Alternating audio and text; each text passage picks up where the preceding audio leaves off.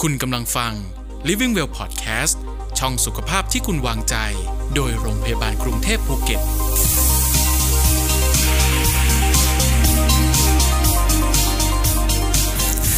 สวัสดีครับ Living Well Channel คลิปนี้นะครับ อยู่กับปันปันเช่นเคยครับ กับข้อมูลแล้วก็เรื่องราว เกี่ยวกับเรื่องของสุขภาพ ซึ่งวันนี้เราจะมาพูดถึงคีโตกันนะครับคำนี้เนี่ยปันปันได้ยินมาสักพักหนึ่งแล้ว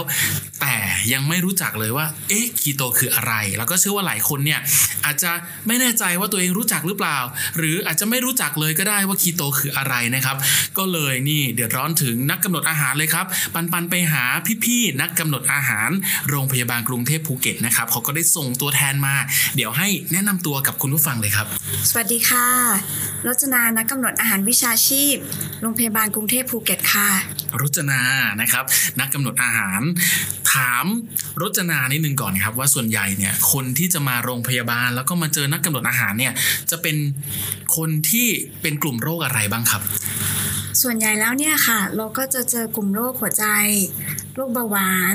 โรคหลอดเลือดสมองค่ะ ครับ ก็คือเป็นเหมือนโรคที่เกิดจากพฤติกรรมของการรับประทานนั่นเอง ถูกต้องค่ะ หรือว่าต้องใช้โภชนาการในการที่จะรักษา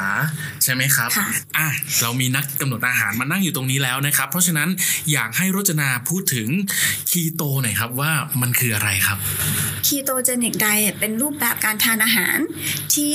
เน้นการทานปริมาณไขมันในปริมาณที่สูงมาก ๆ ถึง 70%ของพลังงานต้องการทั้งหมดนะคะ ตามมาด้วยโปรตีนถึง 25%ของความต้องการของพลังงานทั้งหมด และ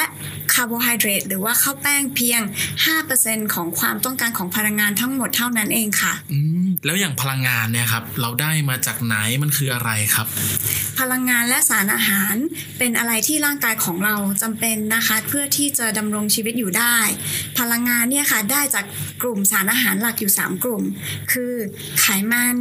โปรตีน และคาร์โบไฮเดรตหรือว่าข้าวแป้งนั่นเองค่ะ ซึ่งความต้องการของพลังงาน แต่ละบุคคลก็จะแตกต่างกันไป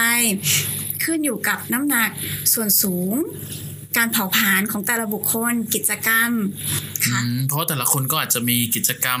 ประจำวันมีไลฟ์สไตล์ที่แตกต่างกันไป ความต้องการก็จะแตกต่างกัน ค่ะ ใช่ไหมครับ อย่างนี้อย่างที่พูดมาเมื่อสักครู่เนี่ยก็คือ การรับประทานอาหารในรูปแบบของคีโตเจนิกไดเอทเนี่ยก็จะต้องแตกต่างกับการรับประทานอาหารทั่วไปถูกไหมฮะ ถูกต้องเล แต ย ก ค่ะ ต่างยังไงบ้างครับ ค่ะ การทานอาหารทั่วไป เราจะแนะนำทานอาหารสมดุลตามหลักเกณฑ์ของจานอาหารสุขภาพ ซึ่งจะแนะนำให้ทานคาร์โบไฮเดรตหรือข้าวแป้ง 45-65%จากพลังงานที่เราต้องการทั้งหมด ครับ เห็นได้ชัดเจนเลยไหมคะว่าแตกต่างจากคีโตเจนิกไดมากๆเลย เมื่อกี้คีโตคือ5%เปอร์เซ็นต์ ถูกต้องค่ะ ใช่ไหมฮะคือ ค่ะ อันนี้เป็นตัวเลขที่แตกต่างกันมากเลย มากๆเลย ค ค่ะ รับผมอ่ะจากที่บอกมาเมื่อกี้ใช่ไหมครับ แสดงว่าการรับประทานแบบคีโตจินิกไดเอทเนี่ย กับการรับประทานอาหารแบบทั่วไปเนี่ย ก็จะมีความแตกต่างกันยังไงบ้างครับ ค่ะ การรับประทานอาหารอย่างทั่วไปตามจานอาหารสุขภาพ เราจะแนะนำให้ทานไขมันอยู่ที่ 20ถึง35%ของความต้องการของพลังงานทั้งหมด พี่ปันปันเห็นไหมคะว่า แตกต่างจากที่คีโตเจนิกไดเอทได้แนะนำอย่างชัดเจนมากๆเลย ใช่เมื่อกี้รจนาบอกว่า 70% ถู ใช่ ก ไหม ต้อ ฮะ งค่ะ ต่างกันขนาดนี้เลย ใช่ค่ะ ครับ แล้วอย่างอื่นนะฮะ อย่างอย่างโปรตีนแล้วก็คาร์โบไฮเดรตล่ะครับ ค่ะ ส่วนโปรตีนเนี่ยค่ะ ตามจานอาหารสุขภาพจะแนะนำให้ทานอยู่ที่ 10-35%และคีโตเจนิกไดเอทได้แนะนำไว้อยู่ที่ 25%ค่ะ อืมเพราะฉะนั้นโปรตีนก็อาจจะตัวเลขใกล้เคียงกัน ค่ะ แต่ที่แตกต่างก็คือไขมันกับคาร์โบไฮเดรต ถูก นะครับ ต้องค่ะ ที่แตกต่างไปจากเดิมที่ เพราะ ทานกันปกตินะ ค่ะ เพราะว่าตัวคาร์โบไฮเดรตที่แนะนำอยู่ที่ 45-65%แต่ว่าคีโตเจนิกไดเอทแนะนำให้ทานเพียงแค่ 5%เท่านั้นเองค่ะ อืมซึ่งน้อยมากเลยนะครับ อยากทราบที่มาที่ไปครับของการรับประทานแบบคีโตจินิกไดเอทเนี่ย มันมีที่มาที่ไปมันเกิดขึ้นได้ยังไงครับ ที่มาที่ไปของคีโตเจนิกไดเอทเนี่ยมีความน่าสนใจมาก ๆ เลย ย้อนไปเมื่อยุคกรีกโบราณ ทางการแพทย์ได้สังเกตไว้ว่า เวลาที่งดการทานอาหารอย่างเงี้ยนะคะ ได้ลดอาการของโรคลมชักได้ และช่วยรักษาปัญหาของสุขภาพได้ด้วย อันนี้คือหมายถึงงดแบบฟาสติ้งเลยไหมครั ถู บ กต้องค่ะ ครับเขาต้องงดต่อเนื่องกันนานไหมฮะถึงจะเห็นผลในการรักษาอย่างโรคลมชักที่รจนาบอก ค่ะปิดาทางการแพทย์ท่านฮิปโปร r ก t ีสก็ได้บันทึกไว้ว่า การงดอาหารเป็นวิธีเดียวเลยที่ช่วยรักษาอาการลมชักได้ คือในต เมื่ อน ส นั้น มัยโบราณถูกต้องค่ะ ครับ และหลังจากนั้นก็ได้มีการทำวิจัยเพิ่มขึ้นเรื่อยๆ และเห็นได้ว่าถ้าเรางดอาหาร 18 วันถึง 25 วัน ช่วยลดอาการลมชักได้ถึง 90%ในกลุ่มเด็ก และ 50%ในกลุ่มผู้ใหญ่ค่ะ งดอาหารที่บอกนี่คือ งดเลยไม่ทานเลยแม้แต่นิดเดียวเนยครับ ถูกต้องค่ะ คือดื่มน้ำอย่างเดียว ใช่ค่ะ โอ้สิบแปดวันเลยนะครับ ค่ะ เขาก็อยู่กันได้นะสมัย อยู่ นั้ กัน นได้ค่ะ แต่มันมีปัญหาเกิดขึ้น อ่ะยังไง ห ค ลั รับ จากนั้ยังนไง นะ ครั คะ บ คือว่าร่างกายของเราอะค่ะไม่ได้ถูกสร้างมาเพื่อที่จะงดอาหารได้ตลอดชีวิต อืม นะคะ และพอที่กลับมาทานอาหารตามปกติ อาการลมชักก็เริ่มกลับมาด้วยค่ะ อืมเพราะฉะนั้นแสดงว่ามันไม่ใช่การรักษาโรคได้จริง ๆ ค่ะ เพราะว่าพอกลับมาทานปกติก็เป็นเหมือนเดิมอีก ค่ะ ใช่ไหมครับ แล้วยังไงต่อครับ ก็เป็นข้อสังเกตเพื่อทำวิจัยต่อไปนะคะ หลังจากนั้นเนี่ยค่ะเขาก็ได้สังเกตเห็นไว้ว่า การที่ทานข้าวแป้งน้อย หรือว่าการที่ในหลอดเลือดของเรามีน้ำตาลน้อยเนี่ย ครับ ทำให้ควบคุมอาการลมชักได้ดีกับการเหมือนกับการงดอาหารเลย อืม นะคะ เหมือนกับว่าหลอกให้ร่างกายของเราอยู่ในภาวะการงดอาหารได้ค่ะ ม อันนี้ก็เลยหันไปทานไขมันในปริมาณที่สูงขึ้น ครับ และโปรตีนในปริมาณที่สูงขึ้นค่ะ อ๋อแต่ว่าลดคาร์โบไฮเดรตลง อันนี้ก็คือเหมือน ใช่ค่ะ เหมือนเข้ามาเป็นการรับประทานในรูปแบบคีโตแล้ว ใช่ ไหม ค่ะ ครับ หลังจากนั้นนะคะพัฒนารูปแบบการทานมาเรื่อยๆ ก็มีรูปแบบการทานของ ketogenic diet กำเนิดขึ้นมาที่ Mayo Clinic Clinic ค่ะ อืมแล้วเป็นไงครับเขาใช้ได้ผลไหมครับ วิธี ได้ นี้ ผลดีมากเลยค่ะ ก็ใช้รักษาได้ดี แต่ว่าหลังจากนั้นได้มีการผลิตยา รักษาโรคลมชักได้ดี ก็เลยความนิยมการใช้คีโตเจนิกไดเอทเพื่อบำบัดโรคลมชักเนี่ยค่ะ ก็เลยได้หายไปและไม่ได้รับความนิยมเหมือนแต่ก่อน ครับ แล้วทำไมเหมือนเมื่อไม่กี่ปีมาเนี่ย ผมได้ยินคำว่าคีโตเนี่ยบ่อยมาก ในคนที่ลดน้ำหนัก หรือว่าควบคุมน้ำหนัก มันเทรนด์นี้มันกลับมาได้ยังไงครับ ค่ะ มีคนไข้รายหนึ่งได้รับการรักษาที่โรงพยาบาลแห่งหนึ่งที่ต่างประเทศนะคะ เขารักษาด้วยคีโตเจนิกไดเอทและเห็นว่าได้ผลที่ดี อันนี้คือโรคลมชักใช่ไหมครับ ถูกต้องค่ะ มครับ หลังจากนั้นข้อมูลตรงนี้ได้ถูกแพร่กระจายออกไปทางสื่อ บุคคลทั่วไปได้รับรู้ถึงข้อมูลแห่งนี้ก็เลยลองนำมาใช้ดูว่า เอ๊ะ ถ้าเกิดว่าช่วยรักษาโรคได้แล้วเนี่ย มันมีผลดีต่อสุขภาพไหม ซึ่งหลาย ๆ ท่านที่นำคีโตเจนิกไดเอทมาปฏิบัติทำตามทานคีโตเจนิกไดเอทแล้ว ก็เห็นได้ว่าน้ำหนักลดลง อืม นะคะรู้สึก fresh ค่ะ อืม รู้สึกคล่องแคล่ว ไม่รู้สึกง่วงตลอดทั้งวันค่ะ อ๋อก็เลยกลายเป็นว่า คนทั่วไปเนี่ย เอาการรับประทานในรูปแบบคีโตมาเนี่ย แต่ไม่ได้รักษาโรคลมชักหรอก ใช่ แต่ว่าเอาผลข้างเคียงของมันก็คือเหมือนกับว่า อาจจะดูแล้วควบคุมน้ำหนัก น้ำหนักลดลง แล้วแบบรู้สึกเฟรชขึ้นอะไรอย่างนี้ ใช่ค่ะ ก็เลยเป็นที่นิยมกันว่าอย่างนั้นนะครับ แล้วถามนิดนึงคือเมื่อกี้รจนาบอกว่าการทานในรูปแบบคีโตเนี่ยไขมันเนี่ยเจ็ดสิบเปอร์เซ็นเลย ใช่ค่ะ อย่างนี้มันจะเป็นการลดน้ำหนักได้ยังไงครับในเมื่อโอ้โหทานไขมันเยอะขนาดนั้น ค่ะ มันเป็นอะไรที่แปลกมาก ๆ เลยนะคะ ว่า อืม การที่เราทานไขมันในปริมาณที่สูง แต่ทำให้น้ำหนักลดลงได้ และเกิดการสลายไขมันเกิดขึ้น ครับ นะคะอย่างที่บอกไปว่า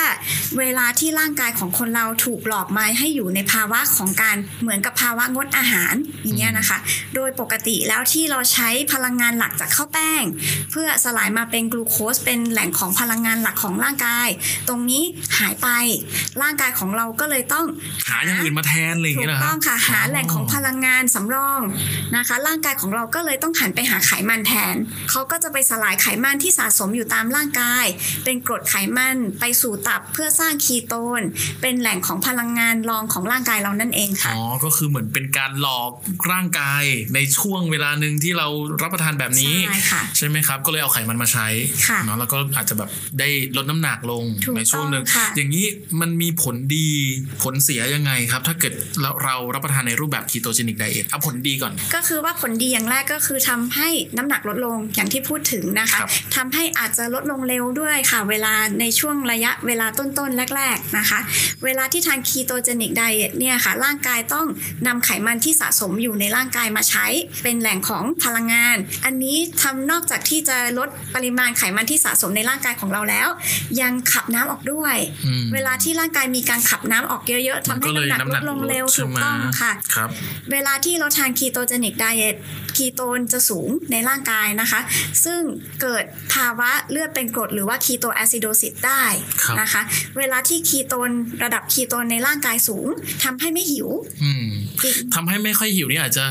บางคนอาจจะมองว่าดีนะ ถูกต้อง แต่ไอเลือด ค่ะ เป็นกรดเมื่อกี้เนี่ย อันนี้คือดีหรือไม่ดีครับ คือผมก็ไม่มีความรู้เรื่องนี้ด้วย ค่ะ โดยบุคคลทั่วไปเนี่ยค่ะ ร่างกายก็ยังขับพวกคีโตนออกได้ทางปัสสาวะนะคะ ครับ แต่ว่าท่านที่มีโรคประจำตัวอยู่แล้ว อย่างเช่นโรคเบาหวานเนี่ยค่ะ อาจเป็นอันตรายได้ อ๋อ อันนี้ก็คือผลเสียแล้ว ถูกต้อง สำ ค่ะ หรับคนที่เป็นโรคประจำตัว มีมีนอกจากเบาหวานมีโรคไหนอีกไหมครับ ท่านที่มีปัญหาของเรื่องไขมันในเลือดสูง เรื่องของตับอยู่แล้วเนี่ยค่ะ ก็มีข้อควรที่จะระวัง เพราะว่ากรดไขมันเนี่ยค่ะ ต้องไปผ่านตับนะคะ เพื่อที่จะผลิตออกมาเป็นคีโตนทำให้ตับของเราทำงานหนัก อืม ไตของเราก็ต้องทำงานหนักเพื่อที่จะขับคีโตนที่เกินของร่างกายออกด้วยค่ะ อ๋อเพราะฉะนั้น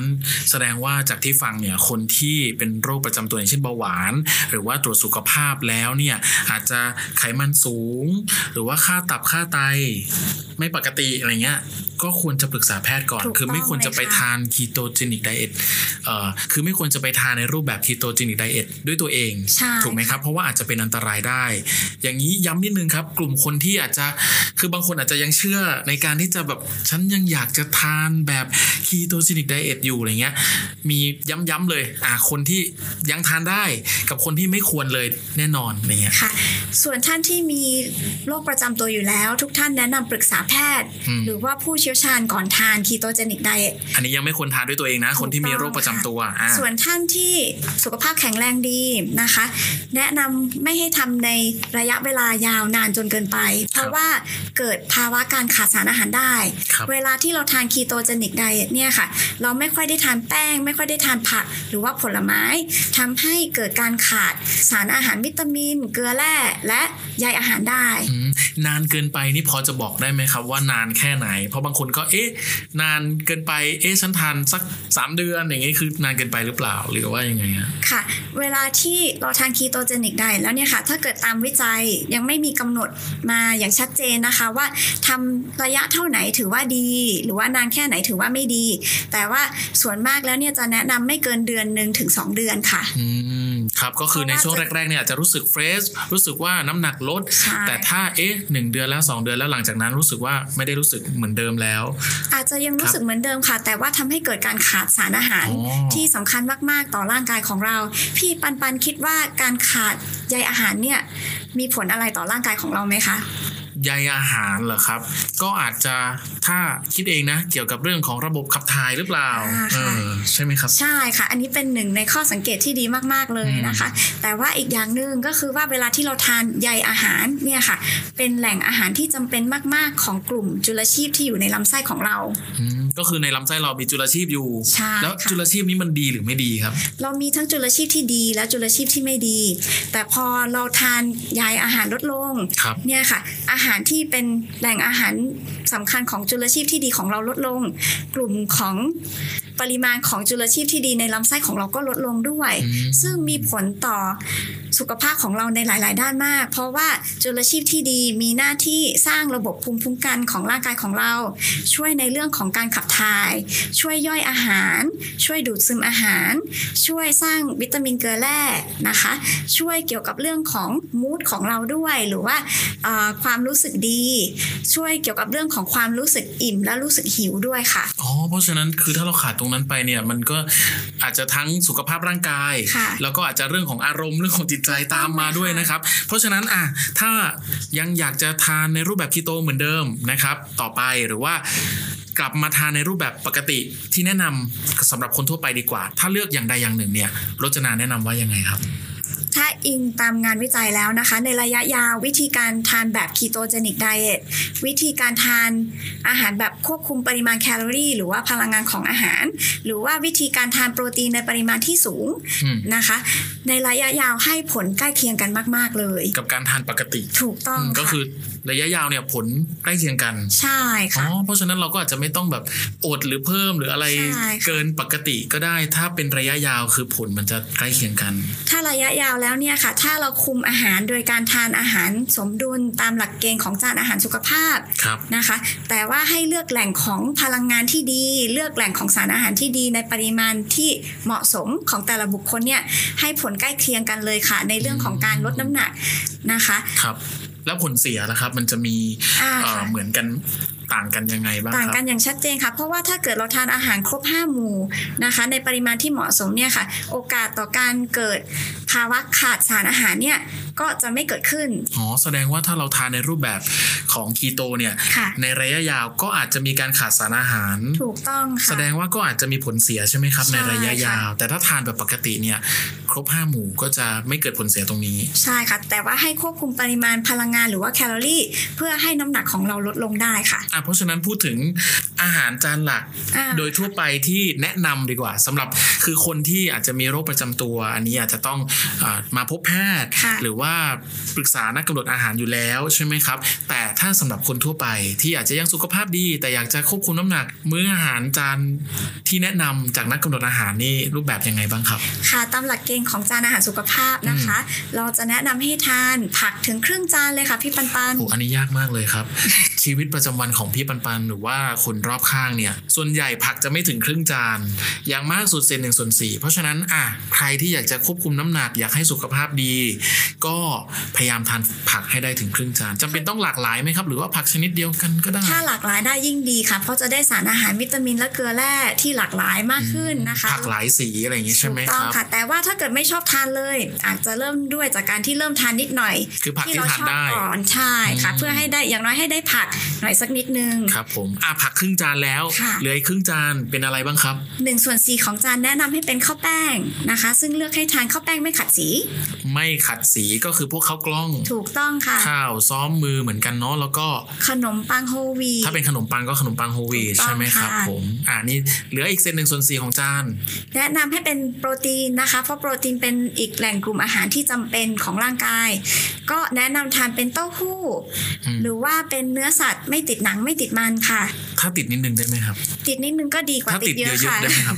ก็คืออาจจะได้แต่ว่า ค่ะ ถ้าเลี่ยงได้ก็ดี ถูก ใช่ไหมครับ ต้องค่ะ ถ้าต้องการควบคุมน้ำหนักก็ ค่ะ คือเป็นเนื้อสัตว์ที่ไม่ติดหนังไม่ติดมัน ค่ะ นะครับ เราก็จะได้โปรตีนที่มีคุณภาพที่ดี แต่ว่าไขมันก็เป็นอีกสารอาหารหนึ่งที่ร่างกายของเราจำเป็นที่จะต้องทาน เออบางคนคือควบคุมน้ำหนักนะ แล้วก็แบบ ค่ะ ไม่พยายามไม่ทานไขมันเลย อืม อันนี้ก็อาจจะเกิดผลเสียได้เหมือน ถู กัน กต้ ใช่ อง ไหมครับทำให้ขาดสารอาหารได้ค่ะ เพราะวิตามิน A D E K เนี่ยค่ะ จะต้องใช้ไขมันเพื่อที่จะอยู่ในร่างกายของเราได้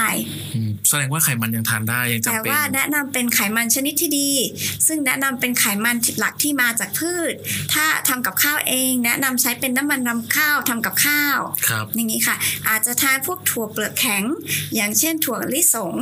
เม็ดแตงโม เม็ดฟักทอง เมล็ดอัลมอนด์วันละหนึ่งกำมือเพื่อให้ได้กรดไขมันที่ดีด้วย อ๋ ค่ะ ออันนั้นคือไขมันดี ถูกต้อง ใช่ไหมคค่ะรับ แล้วอย่างบางคนที่ยังอยากจะรับประทานในรูปแบบคีโตต่อไป ยังเชื่อว่าเอ๊ะการทานคีโตเนี่ยเหมาะกับเขา สามารถทานแบบสลับได้ไหมครับ อย่างเช่นอ่ะเราทานคีโตสัก 1 เดือน หรือว่าไม่เกิน 2 เดือน แล้วก็กลับมาทานปกติสักเดือน 2 เดือน แล้วกลับไปทานคีโตแบบเนี้ยอันนี้แนะนำไหมครับทานได้ไหม หลาย ๆ ท่านก็ทำแบบนี้นะคะ แล้วเขาก็ทราบอยู่ว่าการที่ทานคีโตเจนิกไดเอทเนี่ยมีผลเสีย แต่ว่ามันทำให้เขาลดน้ำหนักได้เร็วมากทำให้เขารู้สึกเฟรชเขาก็เลือกที่จะทำทานคีโตเจนิกไดเอทครั้งละเดือน 2 เดือนสลับกับอาหารปกติอย่างนี้ทำได้แต่ว่าอาจจะทำให้เกิดอาการน้ำหนักเพิ่มขึ้นอย่างเร็วในระยะเวลาที่สั้น อ๋อ เกิดโยโย่เอฟเฟกได้ถูกต้องค่ะ อืมเพราะฉะนั้นเนี่ยก็ต้องลองดูให้ดีนะ คือการทานในรูปแบบนี้เนี่ยตอนที่กลับมาทานอาหารปกติเนี่ยอาจจะโยโย่ได้ ใช่ค่ะ ใช่ไหมครับผม ยังไงแล้วเนี่ยค่ะ ก็เป็นกำลังใจอยากเป็นกำลังใจให้ท่านที่ต้องการควบคุมน้ำหนัก เพราะว่าเข้าใจว่าอาจจะเป็นอะไรที่ต่อสู้กันอยู่เยอะนะคะ ก็ยังไงแล้วเนี่ยแนะนำให้หาแบบการทานอาหารที่เหมาะสมกับตัวเราเองนะคะ แล้วก็เลือกทานอาหารครบห้าหมู่ตามจานอาหารสุขภาพ บวกรวมไปกับการออกกำลังกาย นอนพักผ่อนให้เพียงพอ หาวิธีจัดการกับความเครียดที่เหมาะสม เลือกการทานอาหารที่ดีต่อสุขภาพค่ะ คือบางคนเนี่ยอยากจะควบคุมน้ำหนักควบคุม ใช่ค่ะ อยากให้สุขภาพดี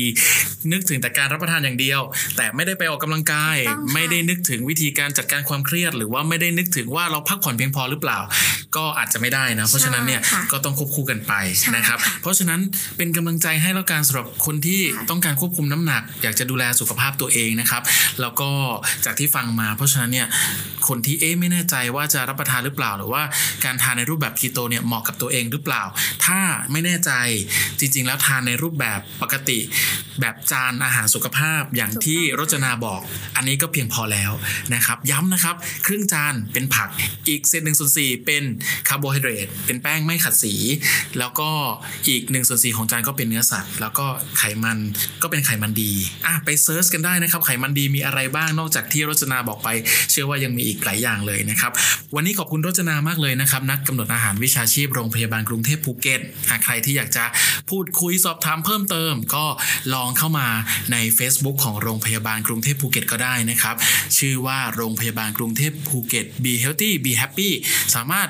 ส่งข้อความมาใน Messenger สอบถามกันได้ หรือว่าจะเข้ามาที่โรงพยาบาลก็ได้ วันนี้ลาไปก่อนนะครับ แล้วอย่าลืมติดตามคลิปต่างๆ ที่เป็นประโยชน์เกี่ยวกับเรื่องของสุขภาพกับ Living Well Channel ครับ วันนี้สวัสดีครับ สวัสดีค่ะ